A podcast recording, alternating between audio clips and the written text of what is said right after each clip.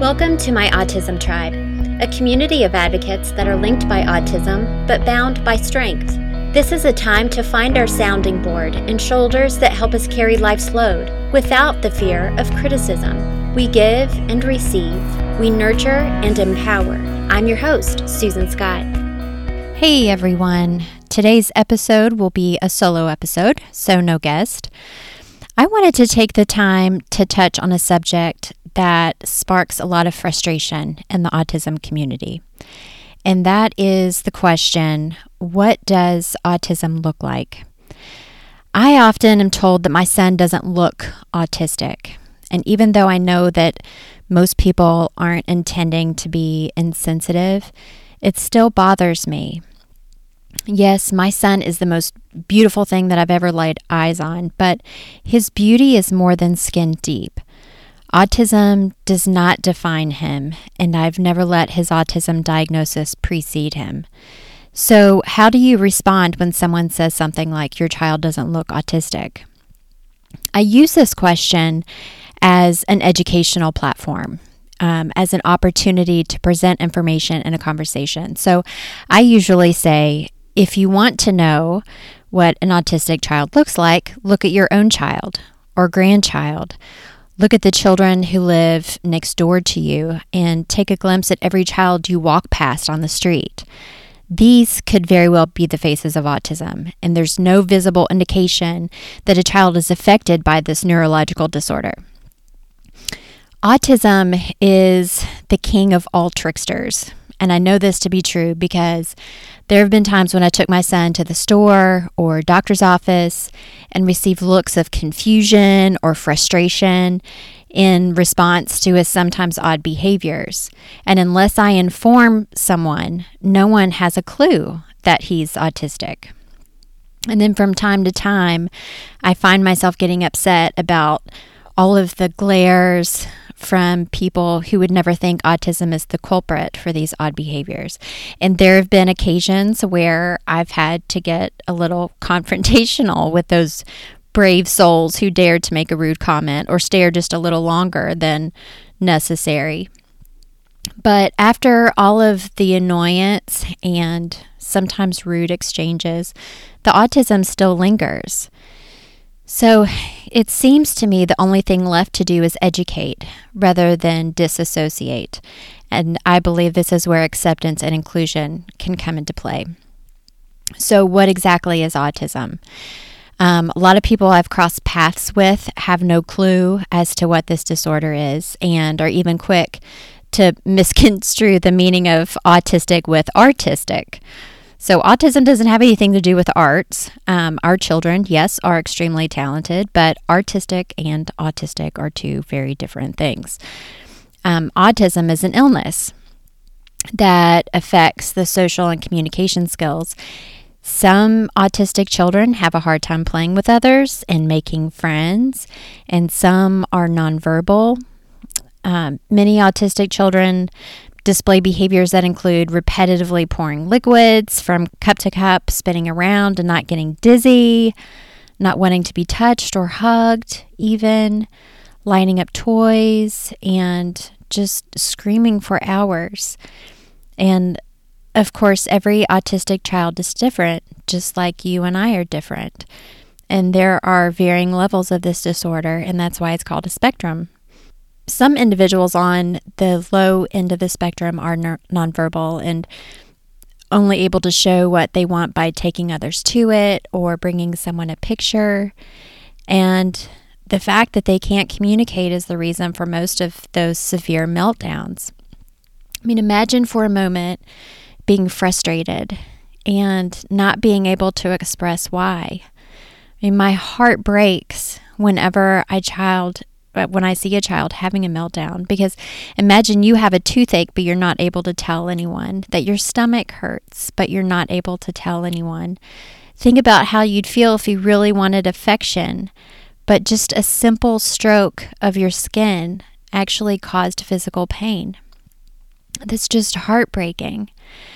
These are just a few of the things autism individuals must face every single day and because of this, I've made a promise to my son and others on the autism spectrum to put up a good fight, to be their voice if they don't yet have one, to not only be their advocate, but a part of every family's support system.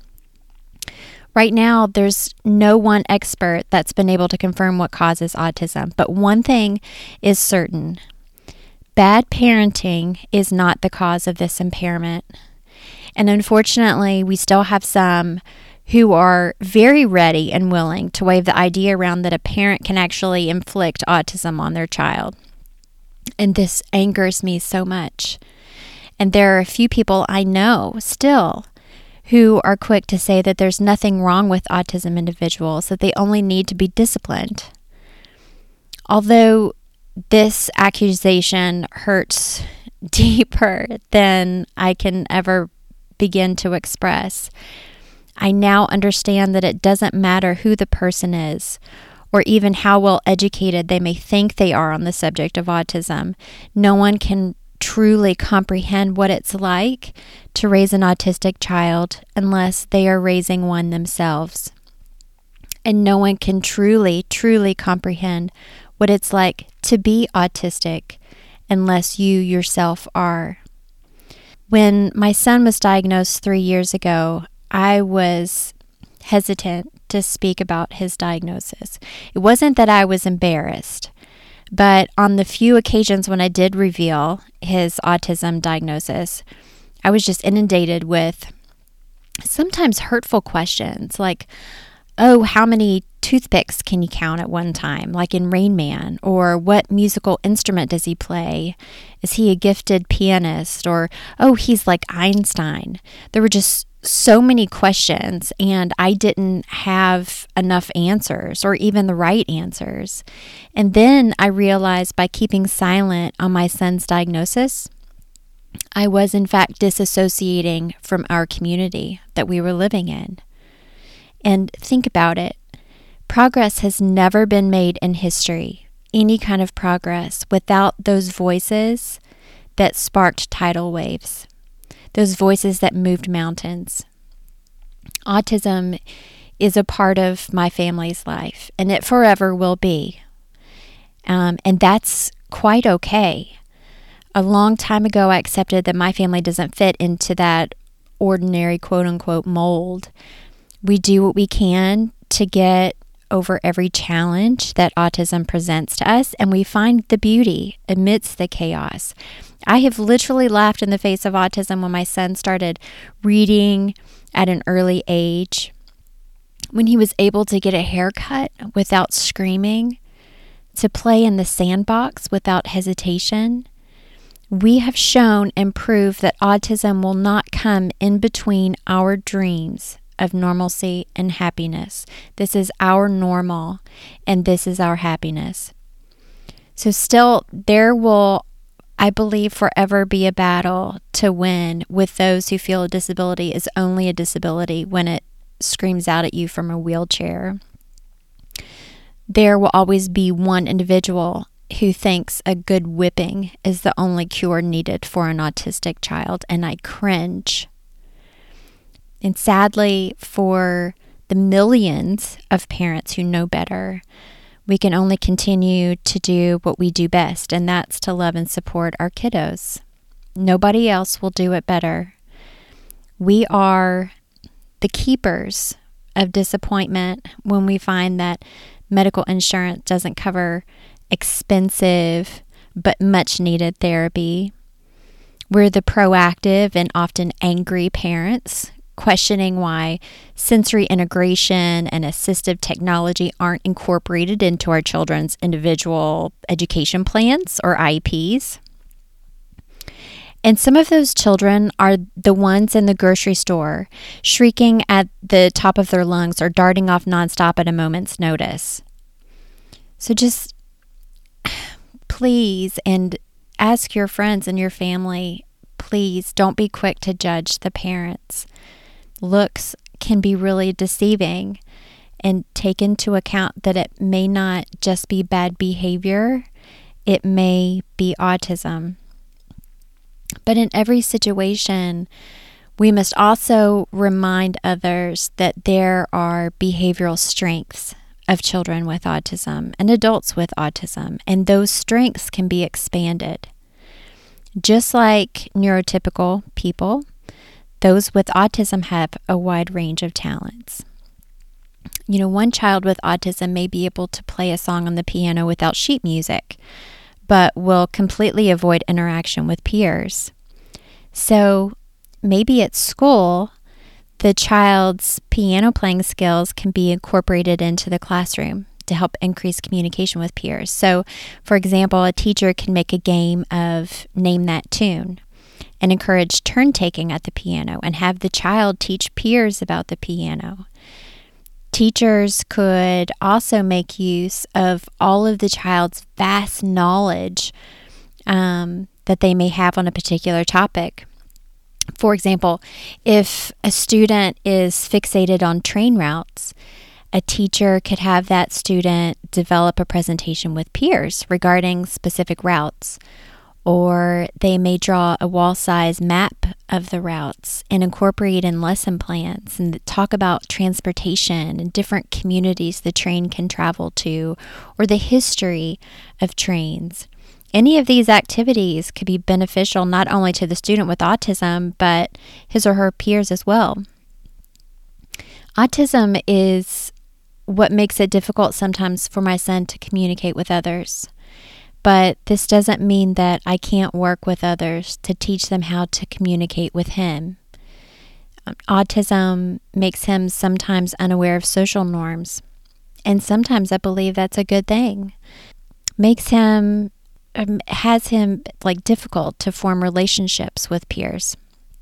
You know, autism is trading in soccer practice or piano lessons for speech therapy, occupational therapy, and ABA therapy.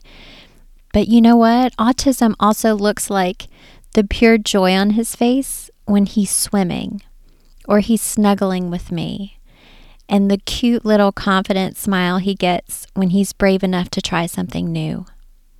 Autism in our family teaches us to celebrate and appreciate every single thing, and that's such a gift. Autism is a diagnosis and nothing more. As you probably have heard it doesn't come with a manual, but parents that never give up. And that's so true. Just like I'm instilling bravery and strength in my son, he's teaching me to be brave, strong, and courageous too. He's even taught me that even when I'm tired and feel like giving up, I can keep going. My son has also taught me there are other ways of communication than simply just speaking. I knew my life had a purpose before my son, but now I truly know what I've been put here to do. I am an autism parent, and I will never ever give up, no matter what it takes. So, sorry for the short episode, but I just really wanted to take the time to speak on something on my heart and maybe connect with you guys. Just thanks so much for being a part of my autism tribe, for staying strong and brave for your loved ones and your community, and for helping me teach others about the beautiful differences of autism. So, the next time someone asks you what autism looks like, I encourage you to take the opportunity to educate because together we are one voice made stronger. So, keep up the great work, and I'll see you next week.